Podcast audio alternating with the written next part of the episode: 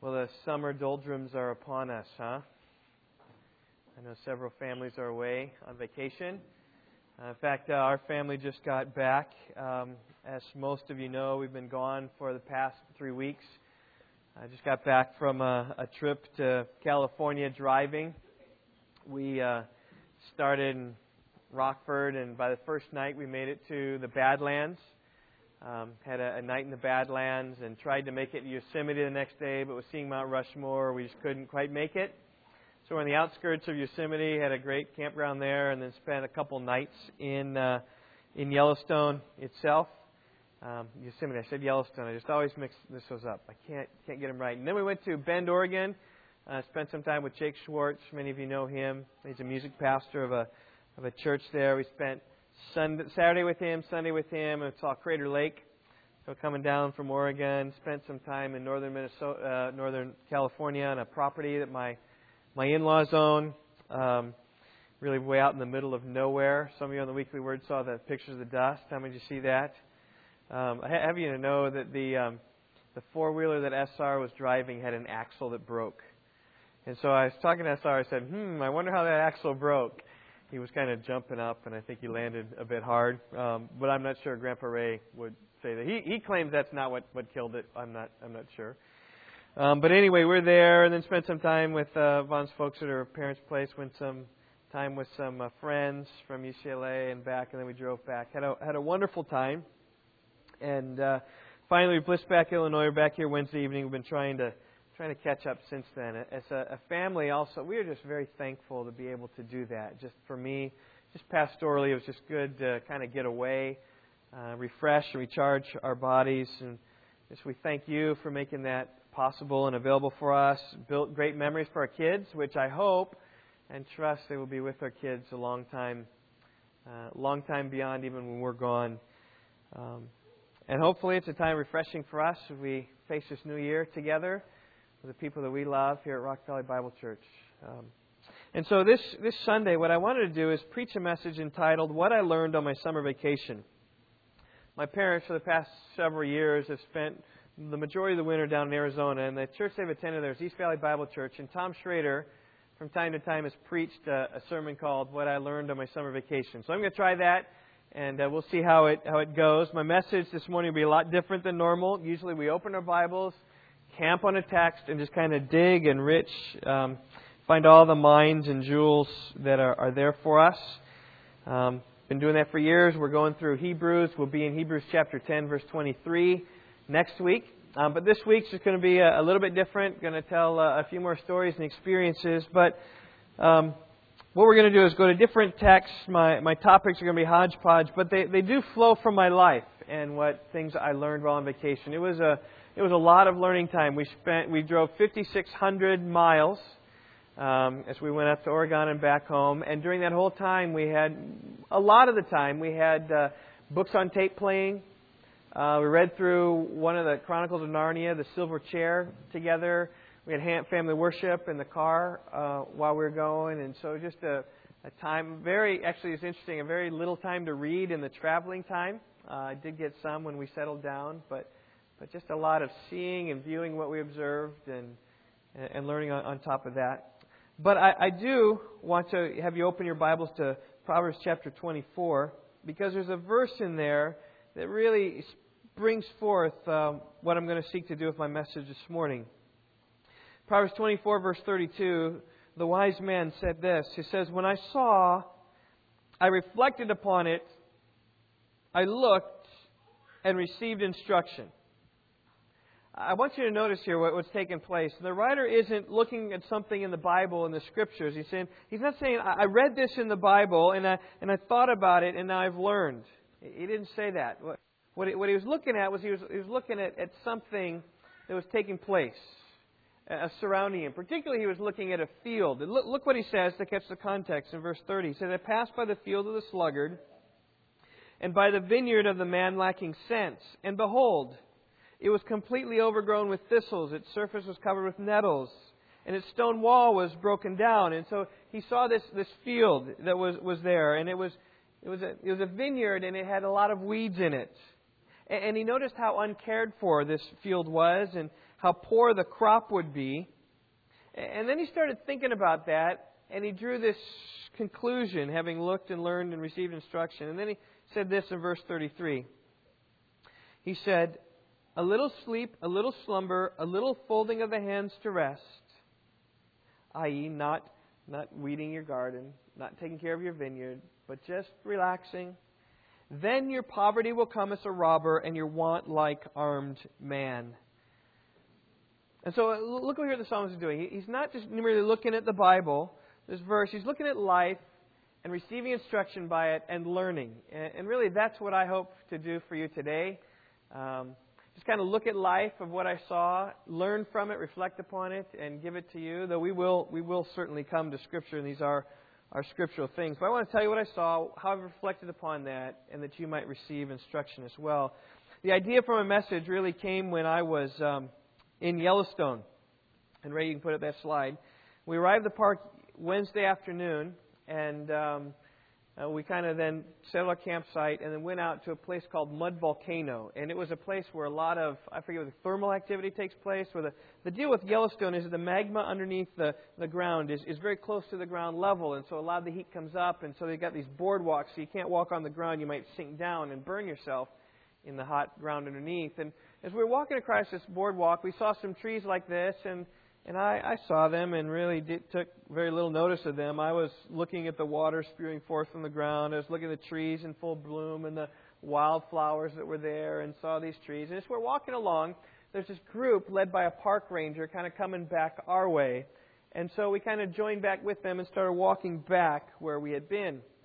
And someone asked about these trees and said, "What, what, what about these trees? Why, are, why is the bark shaved away like that?"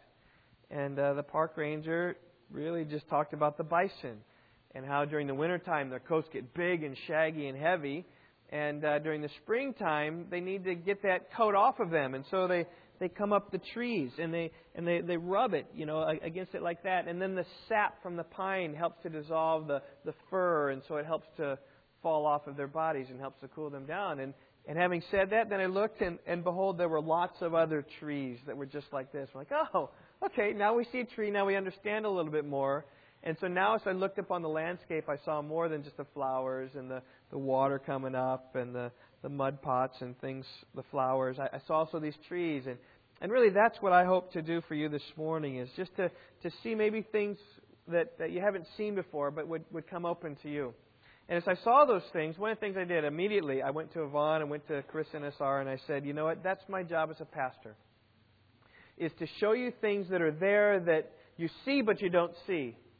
And to maybe pull them out so that you might might see them. And I just want to just make some observations from life and from our trip to make your life more more enjoyable, make your life more um, discernible, and understand the things that are, are going on that's the spirit of my message this morning to take some things I experienced, show them to you, reveal them to you, because my experiences are your experiences.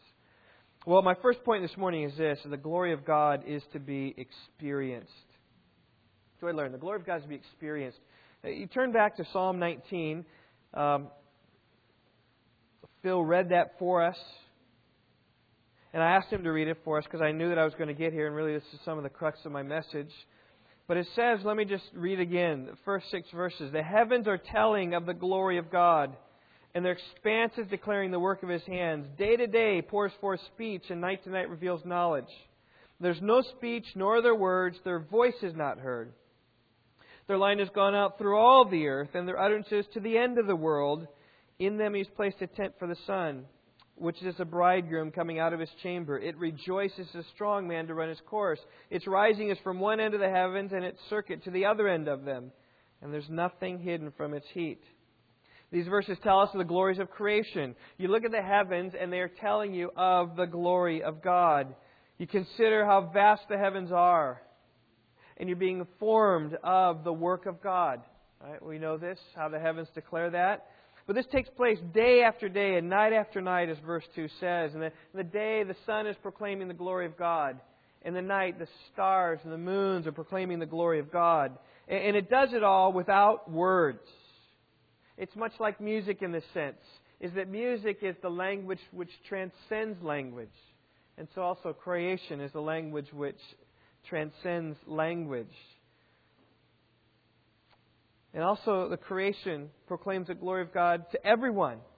Every, ev- everybody knows. Because it says there, even in verse, um, uh, verse, four, verse 3, there's no speech nor the words of voices heard. Their line has gone out, verse 4, through all the earth. And their utterances to the end of the world. There's no place hidden from this worldless preacher of God's creation. It's Paul's point in Romans 1.20. For since the creation of the world, God's invisible attributes, namely his eternal power and divine nature, have been clearly seen, being understood through what has been made. So they're without excuse. No one can, can ever claim, God hasn't made himself known to me. Because God has made himself known to everybody through creation. To every living creature, God has made himself known. And I love the way Job puts it in Job 12, 7 through 10, when he's talking about just his infliction that he had. He says, Now ask the beasts and let them teach you, and the birds of the heaven, let them tell you. Or speak to the earth and let it teach you, and let the fish of the sea declare to you. Who among all these does not know that the hand of the Lord has done this? In whose hand is the life of every living thing and the breath of all mankind. And would the beasts be able to speak as they do in Narnia? They would be able to tell you who made them. The Lord God made it all. They could tell you who inflicted Job. The Lord did this. It's from the hand of a Lord. Now, often these verses that speak about how creation speaks this thing and the beasts know, often these are applied to apologetics. Everyone's accountable to God, and that's good and well. But there's a different way to apply as well. Is that, that see, God didn't place Himself merely in creation to be a witness of judgment against people. God placed His witness in creation so as to make us feel the power of God and, and turn our feelings uh, of just the, the immensity of God into awe and wonder and worship and praise to this Creator God who made it all. Or as I put it, my first point, the glory of God is to be experienced. Really, that's what I experienced on our vacation. We experienced God's glory. I can't tell you how many times we're riding along, and, and probably if you've driven this country in the West, particularly, and and even we took a trip out to the East Coast. I remember this was uh, as well a little bit. But you drive out here and you drive over a hill or over Turner Bend, and and you get this big scenery, and then what comes out of your mouth? Wow! And many times we're driving along, and you know whether the kids are working on the computer or they're kind of putzing this or they're listening to this, and I say, kids, hey, look at this. You know, you just get a big splendor of a of a majestic view, and oftentimes, hey, take a picture of that. You know, sort of scrambling around for a camera and taking a picture. And here's the thing, though, I learned is that God's glory is in the creation. It, it, it's not, catch this subtle difference. It's not that the scriptures declare that the creation declares the glory of God. It's the creation itself that's declaring the glory of God. The scriptures are merely reporting the fact that it's the creation which is proclaiming how glorious God is. And, and I can show you picture after picture after picture after picture of the glory of God. You'd be impressed. But you know what? It, it's it's um, it, it's not. It's different if you just see the picture rather than being there. I mean, in fact, let's look at some of these pictures. I mean, I can just show you these pictures, and I just have Ray. I, got, I just pull out 15 pictures. These mostly were taken from our car. This is Badlands. I kind of tried to arrange them a little bit thematically. I think that's the Tetons in uh, Idaho, maybe Wyoming, whatever. There's a big bend that we turned around and said, "Whoa, get your camera on that one." I don't even know where that one was. Where's that Yellowstone? Where that one was? That's waterfall and Yellowstone. These are just beautiful. That was that was gorgeous. Upper Falls, Lower Falls, I forget what it was. This was awesome. I want to step here, Ray. I was showing Ray this, and uh, this is the Grand Canyon of Yellowstone. I was thinking it would be like a, a Grand Canyon, like in Arizona Grand Canyon, layered and stuff like that. But but this is I don't know, 2,000 feet deep, something. Ray. Ray said we got a picture just like this. And have you ever seen this? Been there? This is an amazing place where they're like, wow. Go on. Those neat. I think emerald something springs just coming out, water coming out, beautiful whatever that is, was neat. Crater Lake used to be a volcano. Now it's cratered up. That's Wyoming. Looks kind of like Badlands. just outside of Yellowstone, I think. I forget where that one was. Tetons again. And then some nice sunset pictures. And uh, you know, with these pictures, I think there's one more. I, with these pictures, I, I just I don't think you can take a bad picture. I mean, we're just taking these pictures out of the cars, we're flying by and just shooting them, and they're they're just beautiful. But as I said, it's it's different than being there. Like like for instance, let me let me just show you. What if I show you a picture of this and say, "Wow, look at those stars! Isn't that wonderful?" What happens? You're like, "That's a that's a that's a beautiful picture of the stars." But have you experienced, how many of you have experienced this? You're night someplace, maybe you're camping someplace where you can see more of the stars, and you walk out, and the stars are all around, and you go, wow, right? You, you experienced that? Does this picture do it justice? Not even close. And, and all those pictures I showed you don't even do it justice. And so I just say God's glory is to be experienced. It's not merely to be proclaimed, though it is. It's not merely to be talked about, though it is. God's glory in creation is to be experienced. And then when we experience it, it ought to draw us to the worship of the Lord. O Lord, our Lord, how majestic is your name in all the earth, who've displayed your splendor among the heavens. And so I just encourage you, church family, just get someplace where you can experience the glory of God. It's not sufficient just to hear about it. It's not sufficient just to think about it. It's not sufficient to get some software program so you can identify the constellations. No, you need to experience it. And I know you may not be able to take a trip to California through Yellowstone, but you know you can probably go out of town a ways. Maybe go visit the Miltons or something. I don't know. Go go out on a clear night when the humidity's not in the air and just get out and see the stars and do that often and behold the wondrous glory of the Lord. Because it is to be experienced take it in, bask it in. And, and that's one thing I learned on my summer vacation. It's the glory of God to be experienced like we did. And we need to do that to feel it. But second, my second point is this that we can easily grow dull. We can easily grow dull. I learned this lesson twice.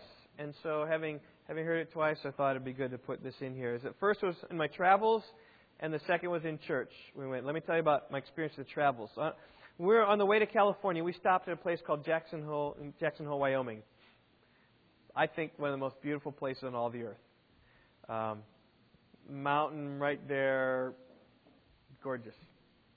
Anyway, we went there because we visited a, a one-year kind of Bible college called Jackson Hole Bible College, which we're thinking about sending our, our our kids to, just kind of for a one-year kind of. It's an intensive discipleship program and the, it's it's all at a church in Jackson Hole, Wyoming. Um, but some of the reason why we're thinking about it is because it, it comes from a creationistic perspective. Um, maybe some of you heard about it. They take field trips, so it's a, it's a small group. Who knows, 15 to 30 students, 10 students. Spend a year there at the church. They got to intern, do some ministries. They they do study historical theology.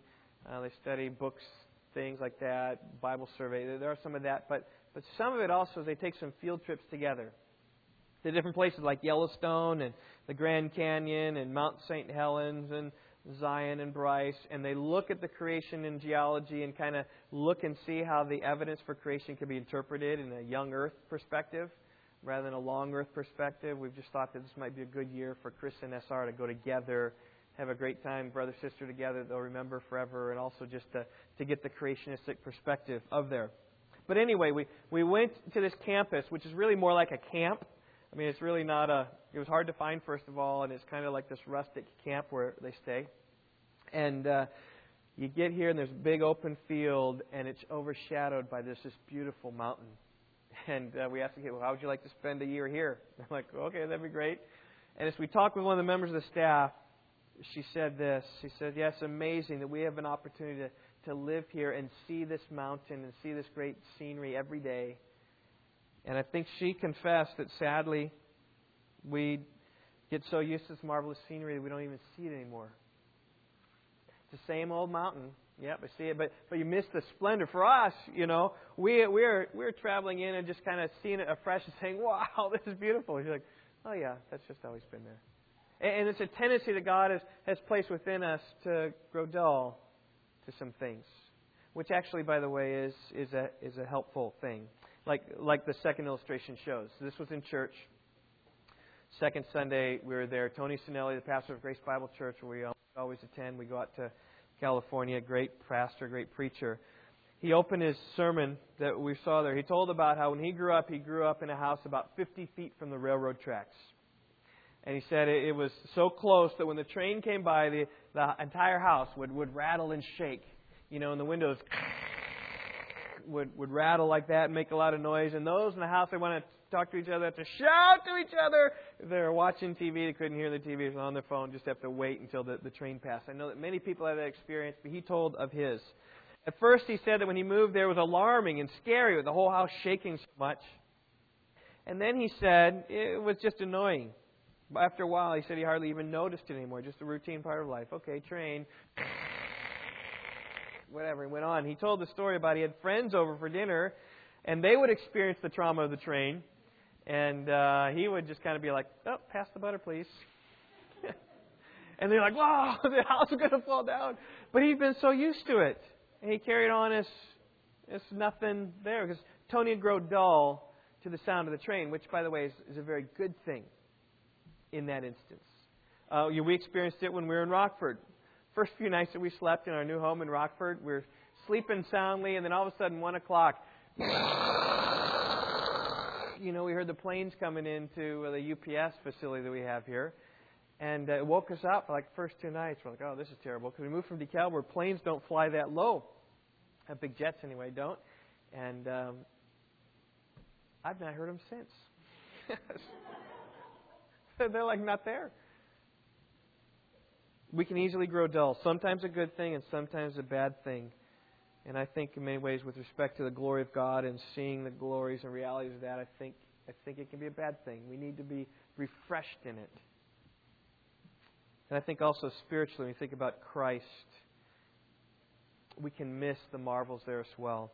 We can hear it so often, we can read about it so often, that we grow dull to the tremendous blessings we have in Christ.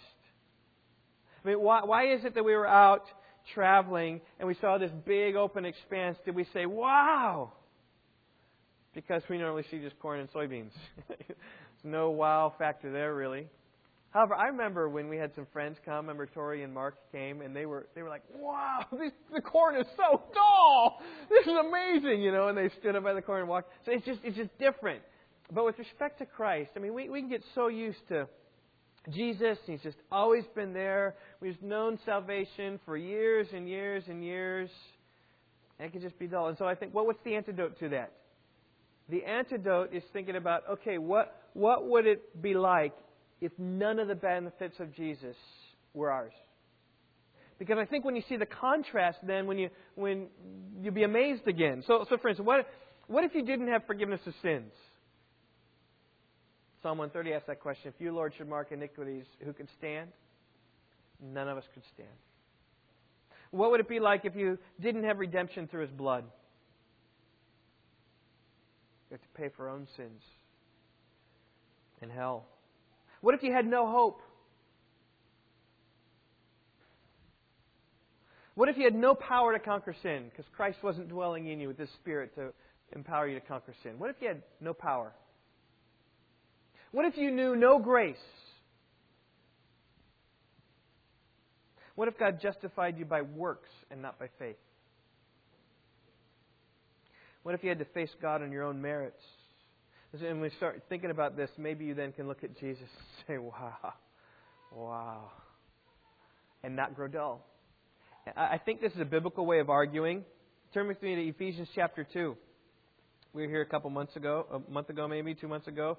But I think it's good if we go back there again. Ephesians chapter 2. The great passage speaks of our salvation.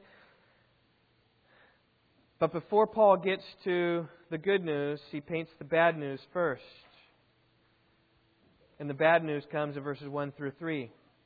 You are dead in your trespasses and sins, in which you formerly walked, according to the course of this world, according to the prince of the power of the air, the spirit that's now working in the sons of disobedience among them we too all formerly lived in the lust of the flesh, indulging the desires of the flesh and of the mind, and were by nature children of wrath, even as the rest. Look what Paul's doing here. He's just describing what they were like. They were, they were apart from Christ, dead in their transgressions and sins. They used to walk according to the devil's power rather than God's power. And we lived in the lust of our flesh. We indulged the desires of the flesh and the mind. And we were, we were children of wrath. We were, in other words, we were objects of God's wrath and hatred. And brings us back to what it would be like or what was it like when we were without Christ. And then verses 4 and following puts the contrast. But God, being rich in mercy because of his great love with which he loved us, even when we were dead in our transgressions and sins, he made us alive together with Christ. By grace you've been saved, and raised us up with him, and seated us with him in the heavenly places in Christ. So that in the ages to come he might show the surpassing riches of his grace and kindness toward us in Christ Jesus. And now, when you see His grace coming rich and free and abundant and abounding in glory and power, it's then that you see the contrast and say, wow, again. So, how good is it for us to reflect upon what life is apart from Christ? Then we can marvel that by grace you've been saved, verse 8, through faith, and that not of yourselves, a gift of God. Not result of the works, so that no one can boast. We are His workmanship, created in Christ Jesus for good works, which God prepared beforehand that we would walk in them. I'd love to talk more about this, these verses, but we need to get on. But you know, here's interesting. In verse 11, Paul does the same thing again. He talks about what it would be like being apart from Christ, and now what it's like being with Christ. Look at 11. Therefore, remember that formerly, in previous ages, you, the Gentiles in the flesh, who are also called the uncircumcision by the so called circumcision, which is performed in the flesh by human hands, Remember that you were at that time separate from Christ, excluded from the commonwealth of Israel, and strangers to the covenants of promise, having no hope and without God in the world. But now in Christ Jesus, you who were formerly far off, been brought near by the blood of Christ. Here come the blessings. For himself is our peace, who made both groups into one and broke down the barrier of the dividing wall by abolishing in his flesh the enmity, which is the law of commandments contained in ordinances so that in himself he might make the two, the Jew and the Gentile, the one new man, thus establishing peace, and might reconcile them both into one body to God through the cross, and by it having put to death the enmity, he came and preached peace to those who are far away and peace to those who are near. For through him we both, Jew and Gentile alike, have, have our access to, in one spirit, to the Father. Now, apart from Christ, verse 11 says they were despised by the circumcision. They had no part of God's people. Verse 12, separated from Christ, they were strangers to the covenants. I mean, the covenants weren't theirs, rather, they were for other people. They had no promises, verse 12. They had no hope. They were without God, and they were far off. And again, what he's doing, he's setting up the contrast so that the wow factor might be there.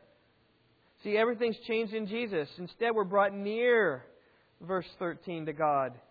We've been united with the people of God, verse 14. By faith, we've come into the body of Christ.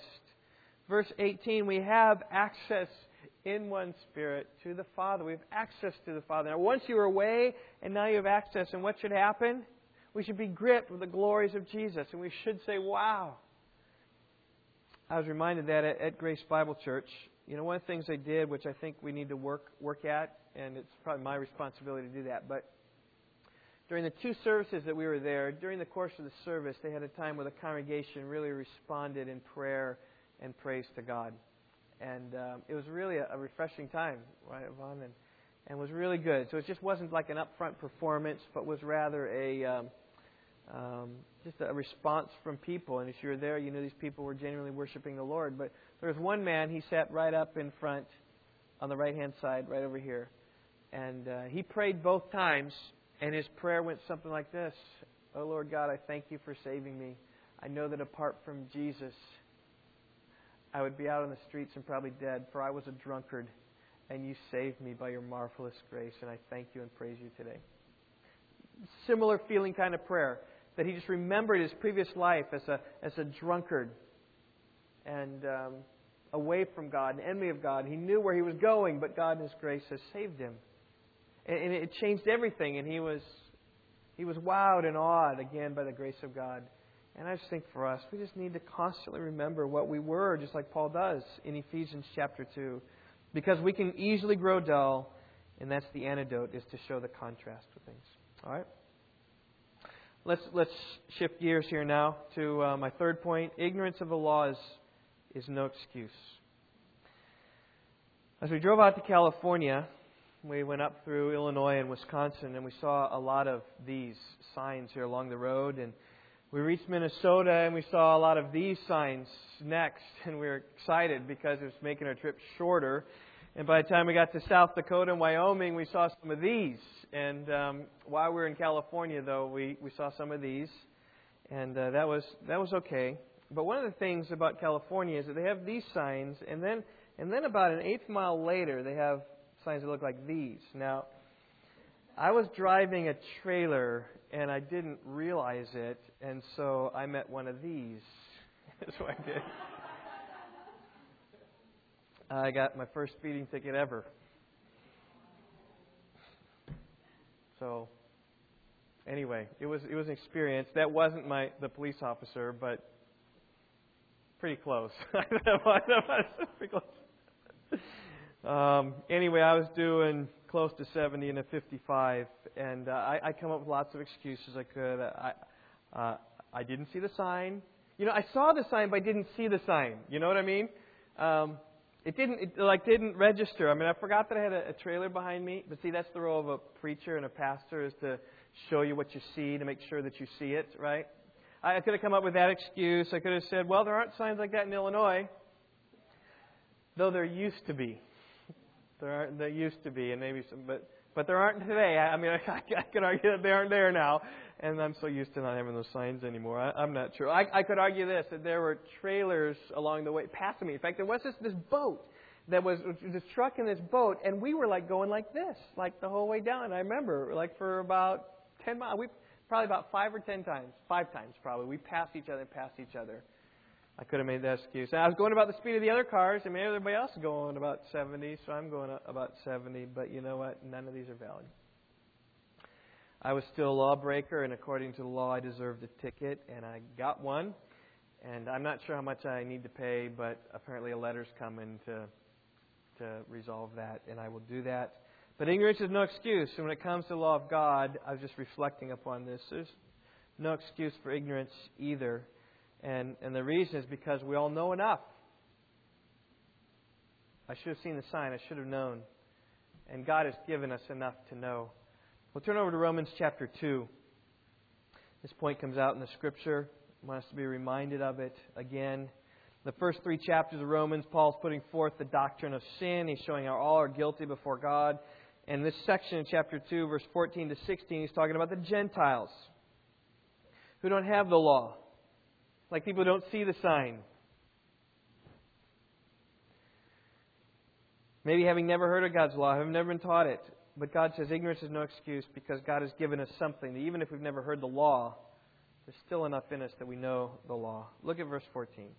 For when the Gentiles who do not have the law do instinctively the things of the law, these not having the law are a law to themselves, and they show the work of the law written in their hearts.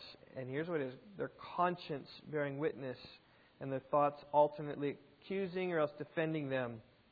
On that day, when according to my gospel, God will judge the secrets of men through Christ Jesus. Here, Paul's describing the godless man who naturally follows the law of God, who is kind and helpful and courteous. Do you know non Christians who are kind and helpful and courteous? Many, many are. Who have a, a love for their family, have a respect for authority. And they do these things not because they learned it in church, but because God has placed it in them, their conscience. They just know what is right and what is wrong.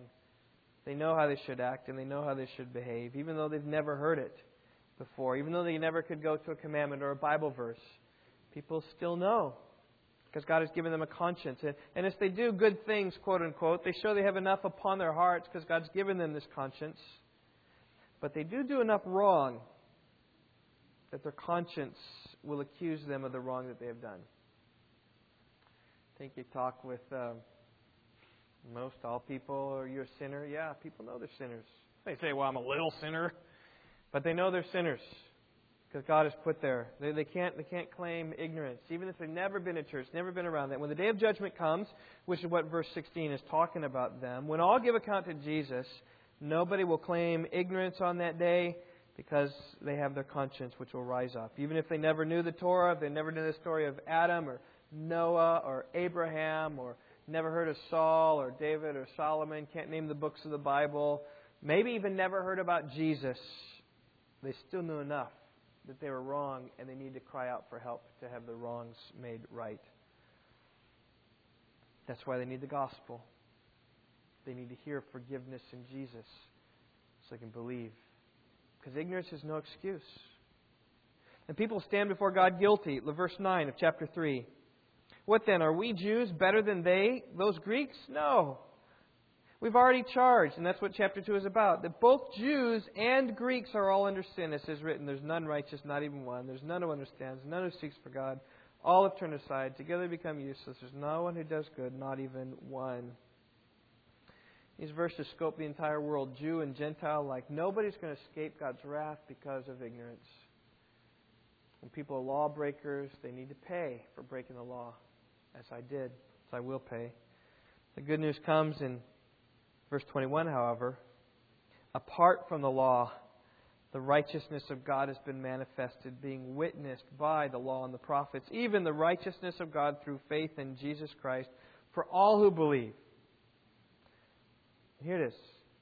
So the righteousness of God comes through faith in Jesus Christ for all who believe. And he says there's no distinction, verse 23, for all have sinned and fall short of the glory of God. Jews fall short, short the glory of God. Gentiles, we fall short of the glory of God, but by faith we are justified as a gift by His grace through the redemption that's in Christ Jesus.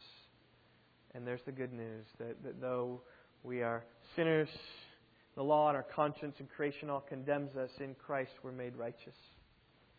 That we can rejoice.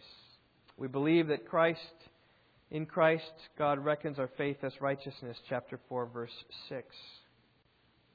All right, let's move on from there, thankfully, now that that's out of my system, so you know about it. So, um, fourth point, and this is, four and five are, kind of kind of the same. But here's point number four: suffering is a part of the Christian life. Suffering is a part of the Christian life. During our times of family worship, during our vacation, uh, we focused on 2 Timothy.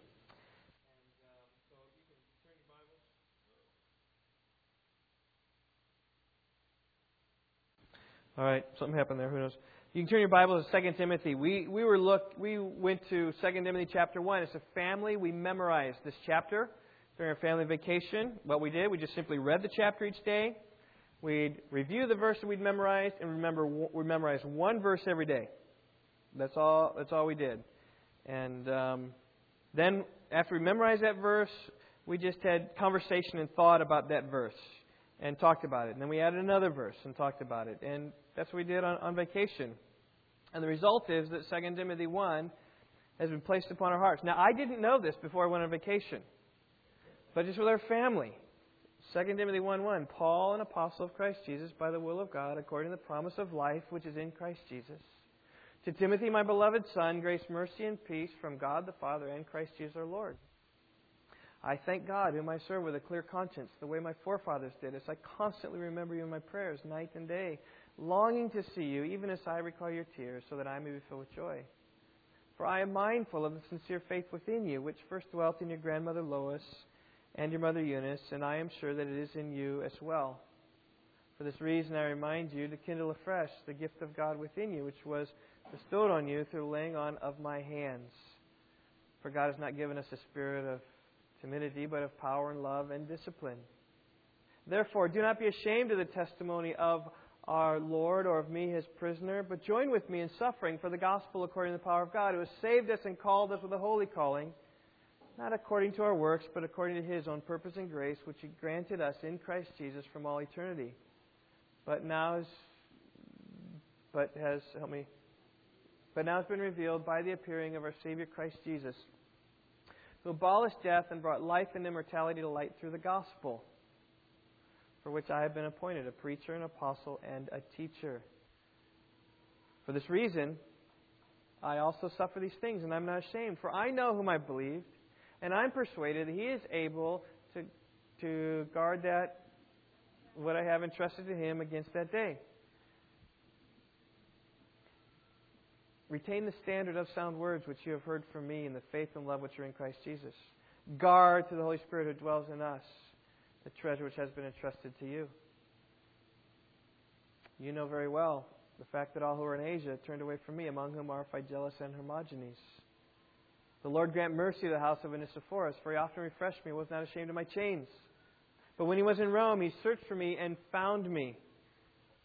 And then this last verse we've memorized, we're not done. I, I can't, I can't remember it. Let, let me just read it for you for completeness sake. The Lord grant mercy to him to find mercy from the Lord on that day, and you know very well what services he rendered at Ephesus. Here's what we find. We find that if we memorize a verse one day, we come back the next day, we can't get it. But if we review it the next day, oftentimes the third day, it gets we can normally get it. And by the fourth day, we can get a little better. By the fifth, that's why you saw at the beginning, I'm a lot better than I am at the end because we just reviewed it every day. Now, the reason I quote that for you is, is this: is I couldn't have quoted you 2 Timothy chapter one from memory before vacation. But we learned it on vacation. Just one verse a day, and I'd encourage you just to see that, just in your family, just kind of one verse each day and what you can do. And so here, here's what's happened. Here's the result. 2 Timothy 1 has been on my mind, and one of the great themes of 2 Timothy 1 is about suffering and how crucial and central suffering is to the Christian life. Look at verse 8. He says, Paul says to Timothy, Do not be ashamed of the testimony of our Lord. What's the testimony of our Lord? A suffering Savior. Don't be ashamed of him or of me, his what? His suffering prisoner. But rather, what? Join with me in suffering for the gospel according to the power of God. This is a call to Timothy to suffer. It was a call for Timothy to embrace suffering. Jesus suffered. That was his testimony. He came and lived a righteous life among us, and yet his life was filled with trials and difficulties and sorrows. Ultimately, he's killed upon a cross for living a righteous life and, and telling everybody who he was. He was the king of the universe. That's the testimony of the Lord. Don't be ashamed of a suffering Savior. Paul said, Don't be ashamed of me. As he's writing this epistle, he's in prison.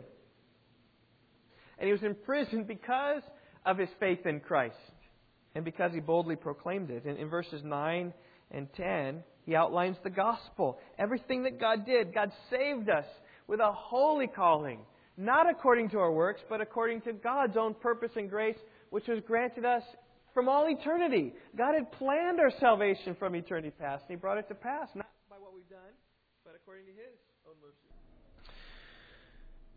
And Paul, for the gospel, then, verse 11, was appointed a preacher, an apostle, and a teacher. And he said it's, it's because of what God has done in him that he suffers. Look at verse 12. For this reason, I suffer these things. God called him, the holy calling.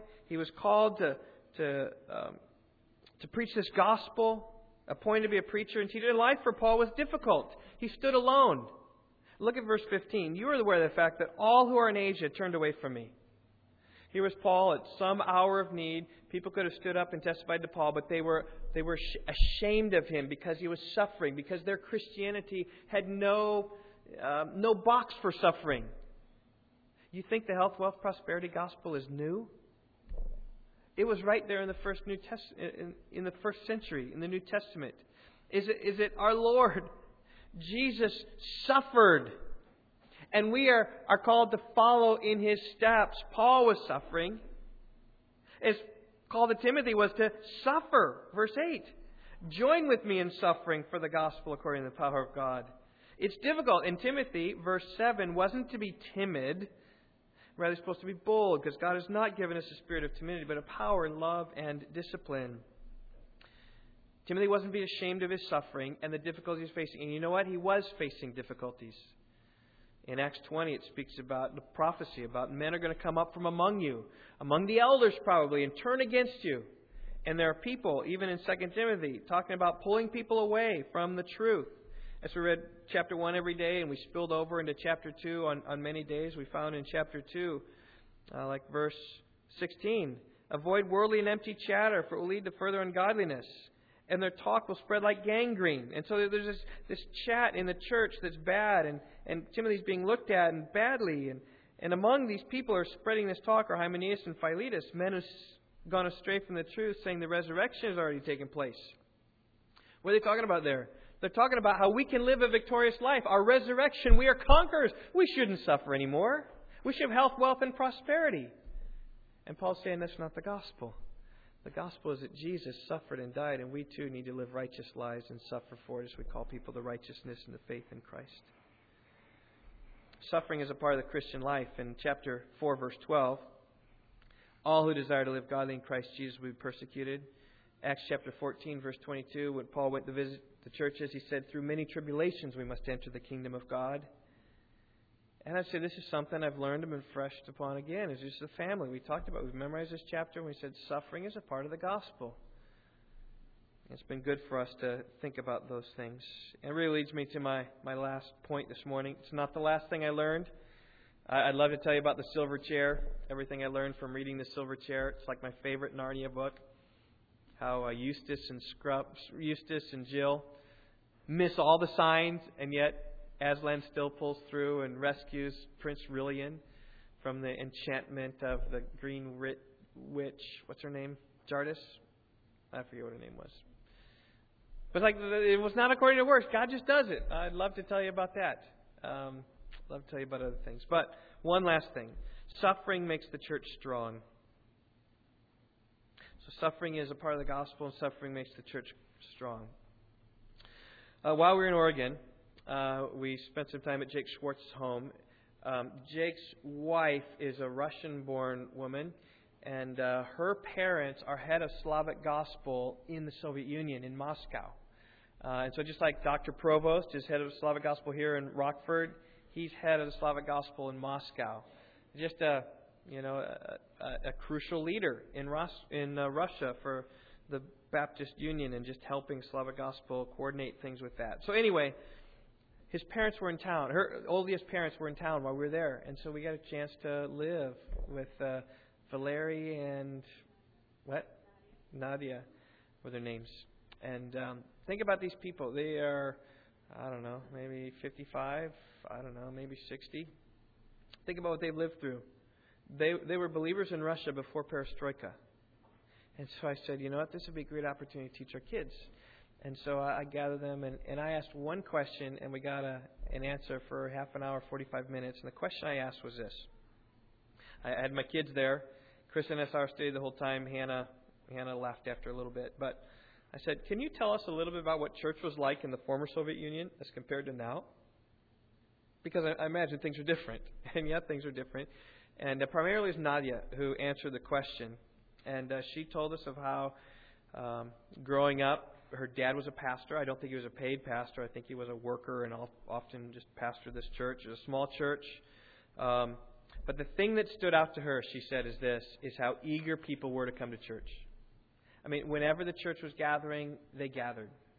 Sunday morning, Sunday night, Wednesday night, Tuesday night, Thursday night, Friday. I mean, they didn't have anything in the Soviet Union, and uh, they were believers, and there was atheism all around. The communists were there, bashed them down, and they needed help and they needed strength. They went there like uh, people in the desert go to water. And she said it was a it was a great time. They had each other, had the Lord, were seeking to hold fast and stand fast. And, and then at some point, she talked about how the how they were this little group of people were able to build a church building.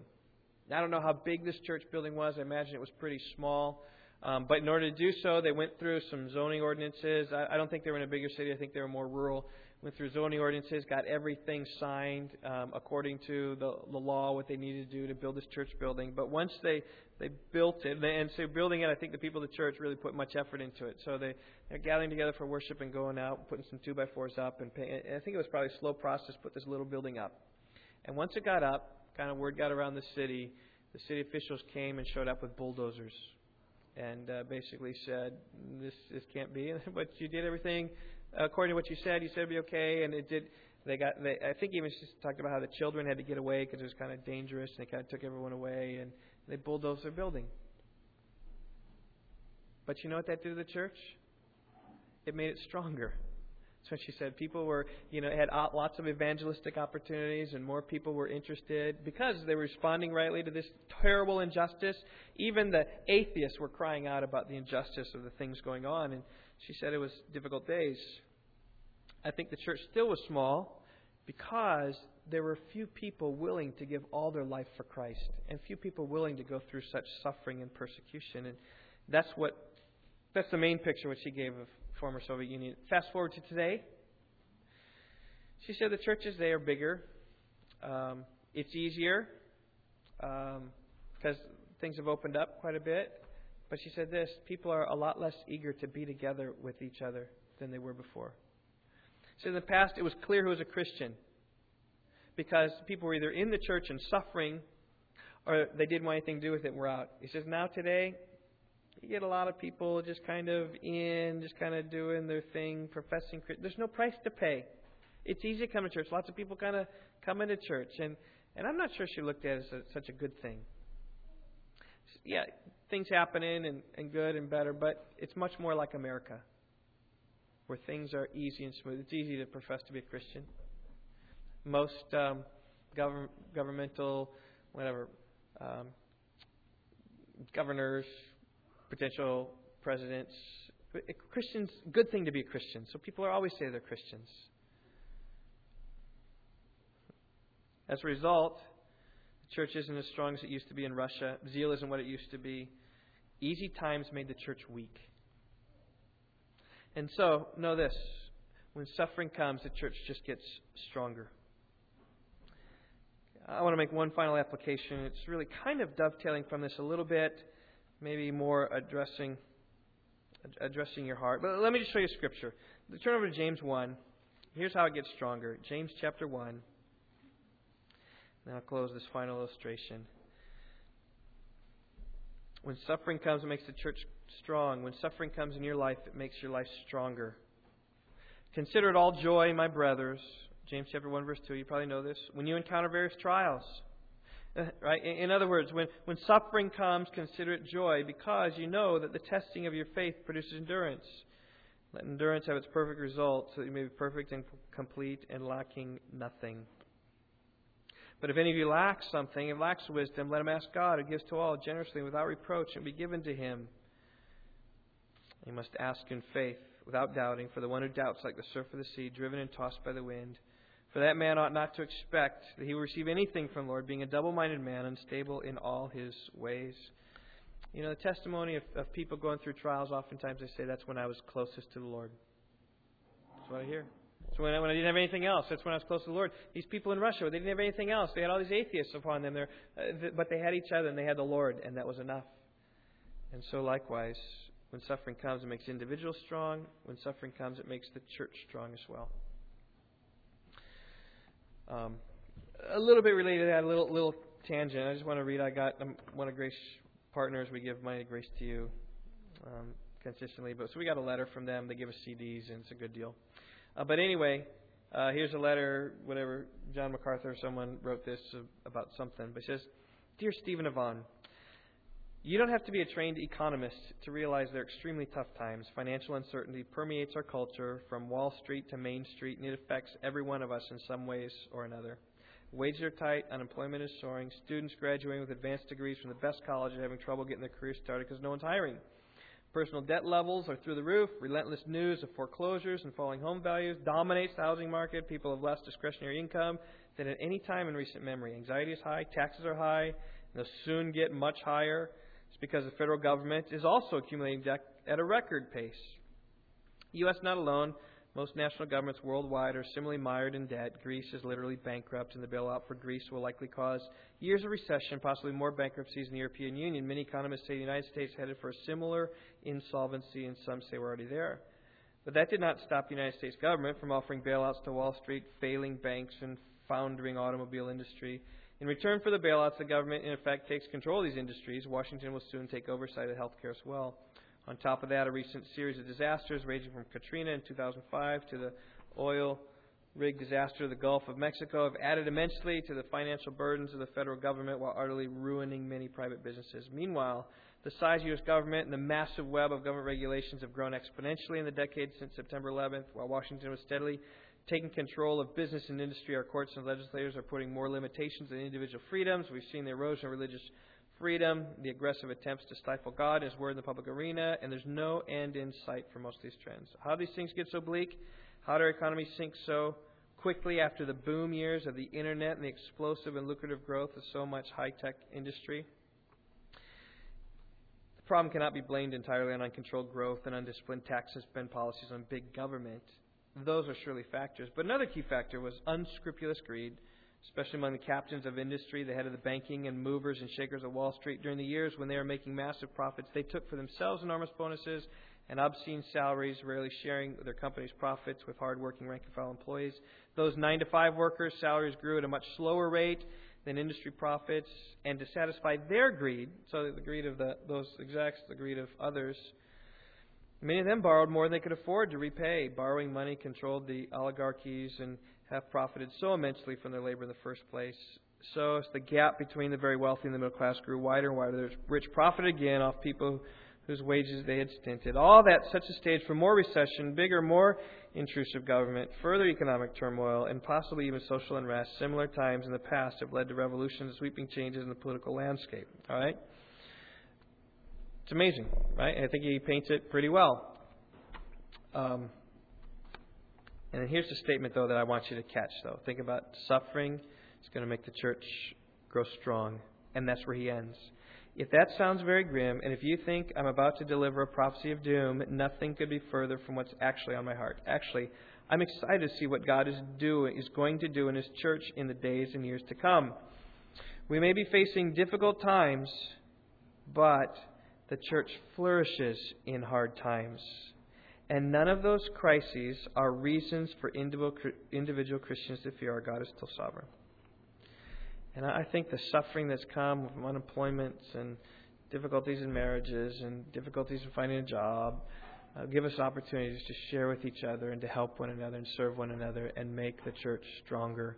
And yes, this might not be suffering for the gospel's sake, but suffering in general oftentimes leads to prosperity of the church because where else are people going to turn?